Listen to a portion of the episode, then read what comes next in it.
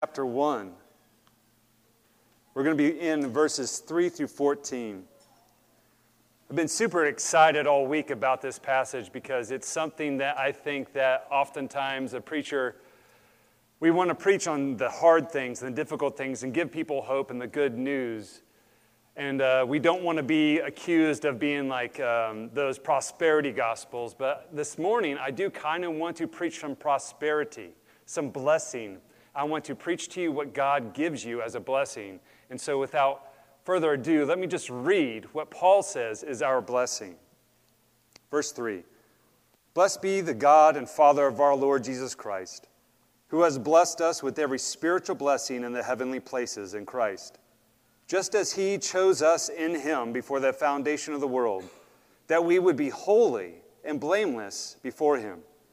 In love, He predestined us to adoption as sons through Jesus Christ to Himself, according to the kind intention of His will, to the praise of the glory of His grace, which He freely bestowed on us in the Beloved. In him we have redemption through his blood, the forgiveness of our trespasses, according to the riches, the riches of his grace, which he lavished on us. In all wisdom and insight, he made known to us the mystery of his will, according to his kind intention, which he purposed in him, with a view of an administration suitable to the fullness of the times, that is, the summing up of all things in Christ things in heaven, in the heavens, and things on earth. In him we also have obtained an inheritance, having been predestined according to his purpose, who works all things after the counsel of his will, to the end that we who were the first to hope in Christ would be to the praise of his glory. In him you also, after listening to the message of truth, the gospel of your salvation, having also believed, you were sealed in him with the Holy Spirit of promise who was given as a pledge of our inheritance, with a view to the redemption of God's own possession, to the praise of his glory. A lot of times when we talk about blessing, we don't namely think about the spiritual blessings that we receive. We often think about, and rightly so, our health. Are we blessed with health? I want to be healthy. That's a blessing to have health. Maybe it's wealth. I want to have money in a savings account. I want to have money for retirement. Wealth is a blessing to be given money in order to afford your life and livelihood. Even life, a good life, a right life, a, a, a life that's kind of aligned and oriented in such a good way. That's a blessing. We even often compare our lives to others and say, well, they have it better than us. They haven't had to deal with all the difficulties that I've had to deal with. They have a blessed life wealth, health, life. All these things is what we often find the most valuable. But these blessings are not the most valuable. Instead, what are the most valuable is what God has declared is the most valuable and what Paul would cause us to celebrate the most. Paul does not refer to these things but Paul refers to spiritual blessings that come down from the Father of lights from heaven down to earth. And he's going to break this out for you.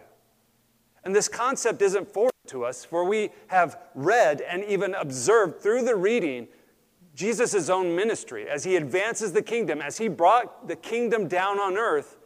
He first and foremost was concerned to give people spiritual blessings.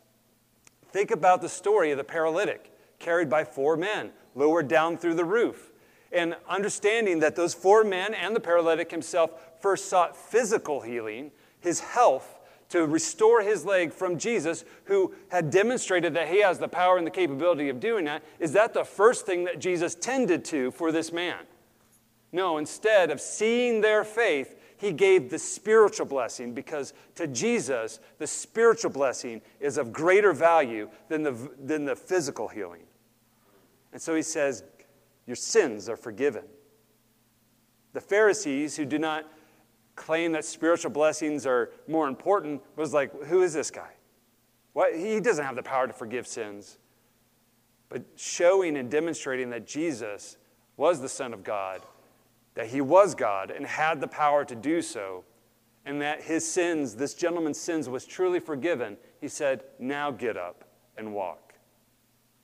See, the latter proved the former, and both took place. But it's in those, and the woman at the well, and the hemorrhaging woman, and all these stories, it's first and foremost about spiritual blessing before the physical.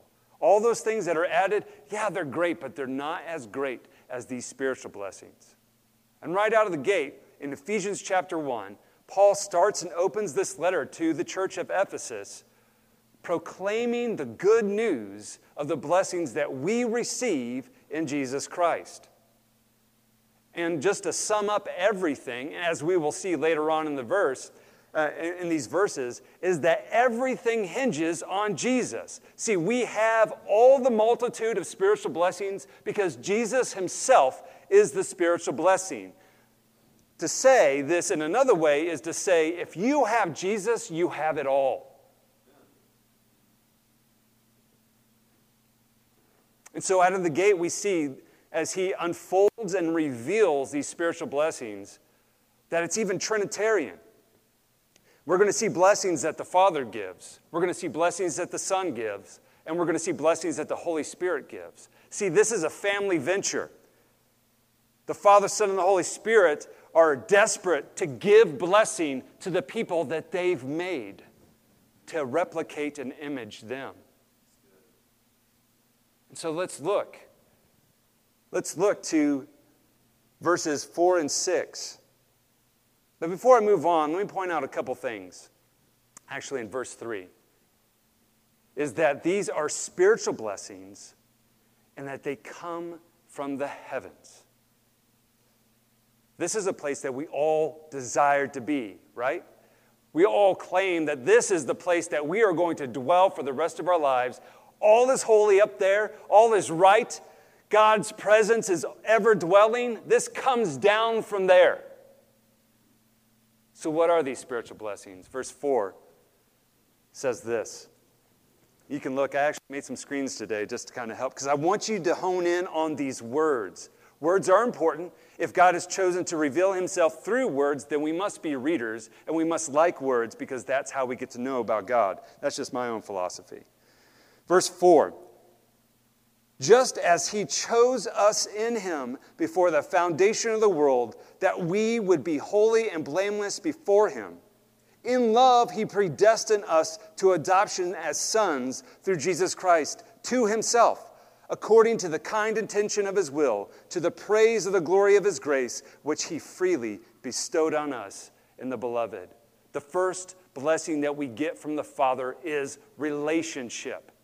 And this relationship unfolds and unveils itself in two specific ways. That one, God chose us.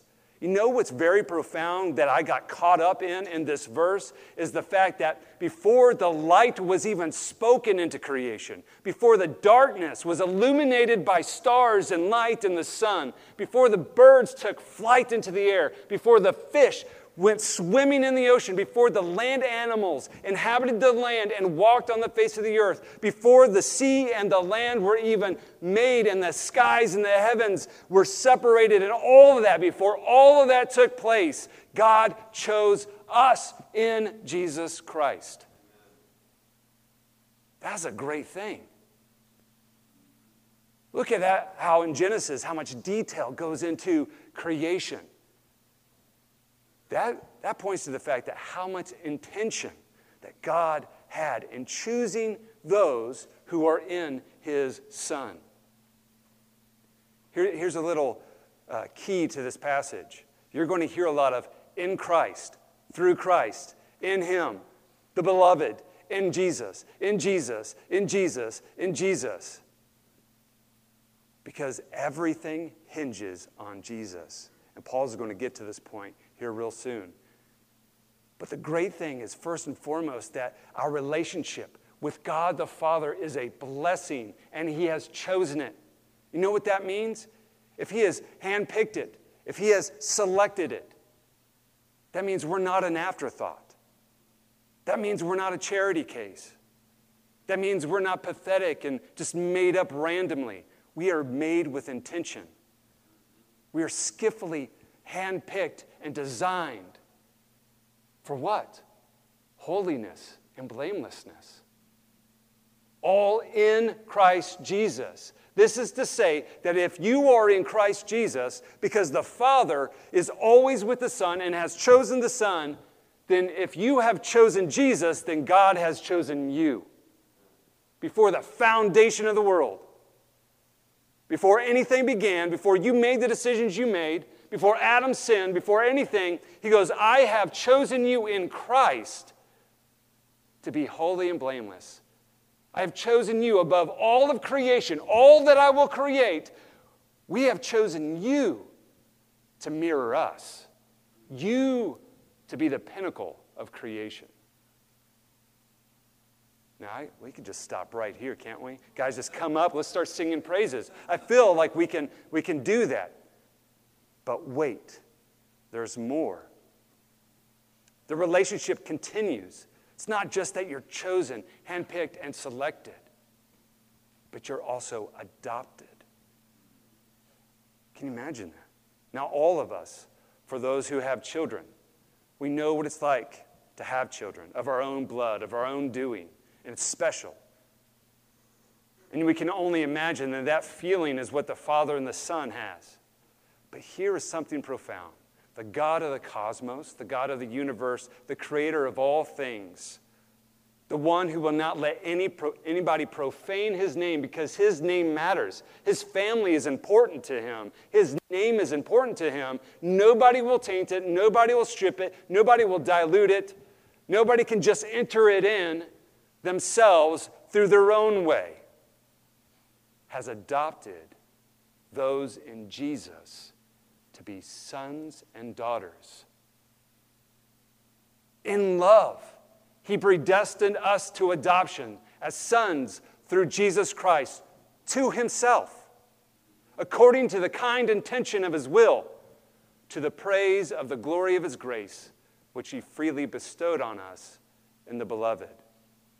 Because this is before the foundations of the earth, there is nothing that you've done to earn it. It was freely given because it was freely determined. That this is your destiny to become the very sons and daughters of God. Now, this isn't gender neutral language. You can just substitute he or she. This is gender intentional. And what I mean by that is that Paul is not confusing sons and daughters here. He's specifically using sons to point to the reality of their culture in the ancient Near East, that everything fell to the son from the father. And what he's saying is, now that you're adopted through Jesus Christ and you become part of the family, the divine family, name you. And every blessing, everything given to Christ, he gives also to us. Isn't that amazing? In Christ, we become the sons of God. We get to call the one true God, God of all the cosmos, Daddy. We get to call, call Jesus, the Savior of the world, our big brother, Hebrews says. More than that, not only do we get to call them these things, they call us those things. God the Father says, Son, daughter, you are mine, my possession. Isn't this what we also experience? When we create something, when we put our employment into everything, all of our intention, all our skill, all our work, doesn't it stir up our passions within us? Don't we have some kind of allegiance, in a sense, to the things that we enjoy, the things that we've built, and the things we've created? Growing up, I had to mow my grandparents' farm. And I had 12 other cousins that ended up not showing up on the days that needed to be mowed, but whatever. Uh, I'm not going to live in bitterness. But I, but I would mow and weed eat to where I couldn't unfold my hands without pain. But at the end of the day, when the sun was setting and I'm drinking that lemonade or probably chocolate milk, I'm looking at the work that I had had, and I was happy and I was joyful. If you could find joy in just a little work like that, how much more joy does the Father take pleasure in His Son and those who have chosen His Son and who are in His Son, that He lavishes upon all of those who are in Jesus, His beloved? I liken it to this the significance of arranged marriages. A lot of people in our culture poo poo arranged marriages. But I think with a loving, good father who desires to go and get a bride for his son isn't just going to take on that venture loosely. He's going to find somebody I would find somebody for Bo that would be beautiful, that has demonstrated all the good qualities that are going to complement him in every situation and, and just for the rest of their life. Somebody that he can grow to love and that will love him. There's nothing wrong with that. Because I would say I would have more wisdom than my son to go find a better wife. And this is what the Father has done. But see, God the Father didn't look to how well the bride was, the dowry she could pay, how beautiful she was, or the life that she was capable of living. Instead, it's only if she would choose his son, because he knew that he would make her beautiful, that he would make her wealthy, that he would give her everything that she needs to be for his son. Paul fleshes this out in just a few other chapters, a few other pages later in Ephesians chapter 5. When Christ finds that the church, those who are in him, the church, his bride, his beloved, he washes with the word of God and presents her to himself in radiant glory. That's what the Father does. That's what adoption is. That's what being chosen is like. This is what we are called to. This is the spiritual blessing from the Father that you get to have a relationship with me. That I am, I am supreme, but you are just not subjects. You're not just people. You are not just created. You are my children. I'm tired from working long days, pulled this way and that way. And I just want to go home, maybe watch some Downton Abbey with my wife on the couch. And my son, Bo, as soon as that door opens, he's like, hello, Dada, hello, Dada, wherever he is in the house. And he's using these phrases, and he'll say, like, he wants you to do, but he says it as if, he goes, I chase you, but he actually, what he means is, you chase me. I feed you. Actually, no, you feed me, is what he means. And so we're working on that. Um, and, but here's the deal being a father, no matter how hard I've worked that day, it is a great joy to run laps around my couch in the living room to just hear him laugh and giggle and to just find joy and happiness. If I'm like that, being sinful and wretched and a way lesser of a father than the good father, how much more does Daddy God want to chase and run after you and give you good things and to bestow His love and lavish everything He has? In fact, He has. And that takes us to the next spiritual blessing. Look at me, or not look at me, look with me in verses 7 and 8. In him we have redemption through his blood, the forgiveness of our trespasses, according to the riches of his grace, which he lavished on us in all wisdom and insight. He made known to us the mystery of his will, according to the kind attention which he purposed in him. 7 and 8 points to the fact that this is the blessing that comes from Jesus himself the blessing of redemption. Here is a transaction that we're beginning to read. Here is something that we begin to see. It's a very costly venture for the family, but it is easily and bountifully purchased through the blood of Jesus. There is a storehouse of unlimited buying power at the access and the command of God the Father through Jesus the Son. Jesus, right here in verse 7, says, We have redemption. That's the spiritual blessing redemption. Not only do we get to be in relationship with the Trinity, and not only do we get to be the very sons and daughters of God, but it's been redeemed, it's been purchased, all expense paid.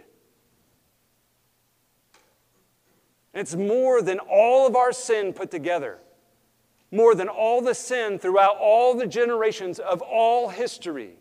The debt has welded up. Nobody can ever make enough or have enough to pay the debt. And Jesus comes and says, I'll pay it. Not just that, I'll not only pay an incalculable debt for everyone who will believe. I mean, think about how many sins we represent here today. Think about all the fallenness and all the sin of all the world that they have accumulated since Adam, the very first one. Billions of people and their sin. The debt. Imagine the wrath from a holy God upon all that sin. And yet, Jesus has more than enough. With just a drop of his blood, could he pay off all of that debt? That's how rich his blood is. And did he not shed more than a drop? We have redemption, the forgiveness of sins. This redemption, for those who are in Jesus, we get the blessing to have God's mind erased about everything that we've done. He casts it as far as the east is for the west. For those who are in Christ, the Father chooses to remember your sin no more. Whoa. Not only that, he doesn't stop there. Wait, there's more. Not only did he pay for our debt, but then he deposited into our account more than we could ever spend. Our account is more than full, it is overflowing. Meaning, what God had predetermined, the Father from the beginning, before the world was even, uh, before the world was even created to make us holy and blameless, Jesus has now spent and given all of that. He's cloaked you in his righteousness. That's what makes you able to even stand on holy ground. All the good works and the obedience that Jesus did was extended and given to us. Jesus says, All that is mine is yours. Little brother, little sister, I've done it all. Not more is needed. You have more than enough. Last week, do you remember the, the Word of God saying, My grace is sufficient for you? You have more than enough. You are more than conquerors. You are more than the flowers of the field, the birds of the air. That is a great spiritual blessing. And it's even more than that. But wait, there's more. I'm so thankful that from time to time I, I feel I, I journal. I type in notes or a journal my little thing, just thoughts. Sometimes I, it comes out in poems, sometimes it just comes out in, in just random thoughts. But there was something that prof- was highly profound to me uh, several years ago even before I got back into the ministry and when I was wrestling with the idea of coming into ministry. And I, cling, I was clinging to it one day, and I realized that uh, forgiveness not only erases the mind of God, but that his righteousness covers all of the expenses. And there's something that Paul says in another letter that I think is profound Romans 15, or Romans 5, verses 15 and 16. Listen to this. See if you can catch it. And it becomes as profound to you as it did to me. But the free gift is not the transgression. For if by the transgression of the one the many died, much more did the grace of God and the gift by the grace of the one man, Jesus Christ, abounded to the many. The gift is not like that which came through the one who sinned. For on the one hand, the judgment arose from one transgression, resulting in condemnation. But on the other hand, the free gift arose from many transgressions, resulting in justification.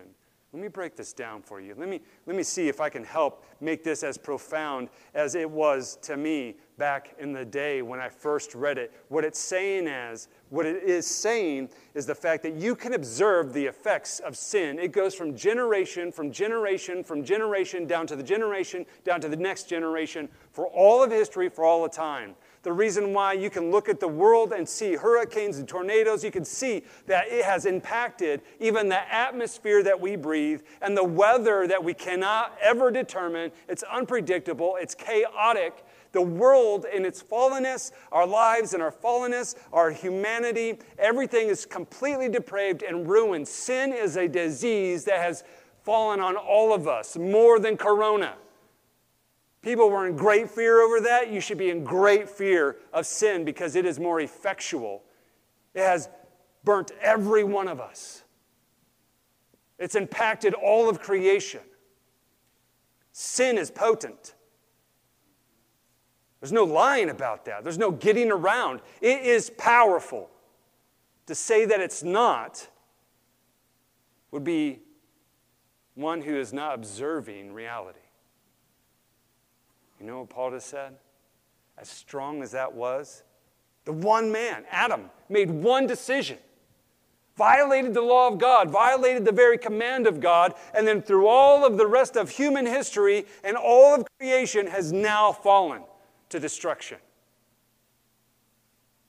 However, grace is much more strong and more potent. The grace of God that blew me away because I know my own heart. I know my own depravity. I know my own sin. I know how gross and disgusting it is. And the hope and the good news is God's grace is way more strong than sin is. And it's way more impactful than sin could ever be. If sin is a disease, then grace is more than just a cure it brings to life newness in every regard. That which is fallen is no longer fallen. That which has trespassed is no longer in violation. That which would destroy and die, be final, no more, will now be brought back to life and made all things new. Some of us cling to the power of sin as if it can't, that it will thwart grace. Grace is more than enough. Grace can just blink at sin and wash it all away.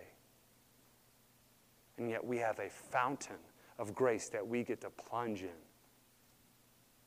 It's always there, a perpetual tide that rushes over us. Isn't that good news? Isn't that a spiritual blessing? The Father gives us relationship. Jesus, the Son, gives redemption, which makes the relationship happen. And now I'm going to give my own personal gift because I'm going to pause here and stop here because I, I want to dwell on these. I'm going to finish the rest of these spiritual blessings next week because right here is where we need to stop. Realizing what we've been brought into. Paul is going to, to the Ephesians in his letter, he's going to unfold all of these things. So I don't want to just brush on these things, and I don't want to keep you here for five hours because I will. But I want to tell you, I want to hang. I am not somebody that can just let these things go, and I do not want to be somebody who just skims over them. I want them to have a weight on you, a joyful weight that you are in relationship. If you're in Jesus, are in a relationship with the divine family, that you are a part of it, that you are a son and a daughter of the God Almighty. Two, you are redeemed. Not just redeemed, you are made not just redeemed, but righteous through and in Jesus Christ. Maybe that's where your blessing needs to begin, is receiving that blessing from Jesus Christ this morning. To say, Will you? Will you be my big brother? Will, will you take responsibility? Will you be my brother's keeper? Think about Genesis. Am I my brother's keeper? Jesus says, I'm my brother's keeper. I'll step up to the plate. Whenever you're low, whenever you're down, whenever you need somebody to call, you need somebody to sympathize with it, with, all, with it all, I'll be there. I'm your big brother. You come to me, and I'll take you to, dad, to daddy. Maybe that's the blessing you need to focus on is the redemption that Jesus' blood brings to your life. And it's not just something to cover your sins and cause God to remember your sins no more, but it's righteousness that the blood that you can be washed in can bring into your life. A right, sober way of living through the blood of Jesus to finally begin to live life as you were always meant and created and even predetermined to live holy and blameless. Maybe you need to be reminded that you are a child of God. Maybe you've lost your identity. Maybe you do feel like a charity case. Maybe you do feel like you're just some kind of additional thought. You are the very thought the very intention, hand selected, hand picked thought of God Almighty before you even existed, before He put eyes to your face and the color of your hair or the lack thereof. He thought of you. He says, I'm going to make them my children.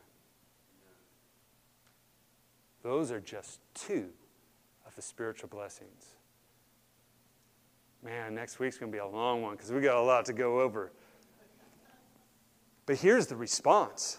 Here's, here's the response for me is quit loathing. Quit being a victim. For we are more than conquerors, and Christ has made sure that we are such. And all of this, and you can underline it, go through this passage, underline it, to the praise of his glory out of his kind intention because of the riches of his grace, to the praise of his glory. Why has he done all this? Because he's just a good God. Did we not just sing about that? I don't know if there's not a fire under your rear end right now, but there is one in mine, and I can only do is sing praises to him. So I'm going to pray, and I invite the band to come up and lead us in praising. But that's the response. Lord, thank you so much for all that you have done through your Son, Jesus Christ, that we are now in right relationship with you through him. And that, Father, you call us your very sons and daughters. Jesus, we thank you so much for the redemption, for the spilling of your blood that purchased us, that redeemed us, that took care of our debt and gave us more than we can ever spend, that gave us and set us up for right living and righteousness and granted us the relationship with Dad. We thank you. We exalt you. We lift you up right now because these spiritual blessings are the most valuable things in heaven and earth.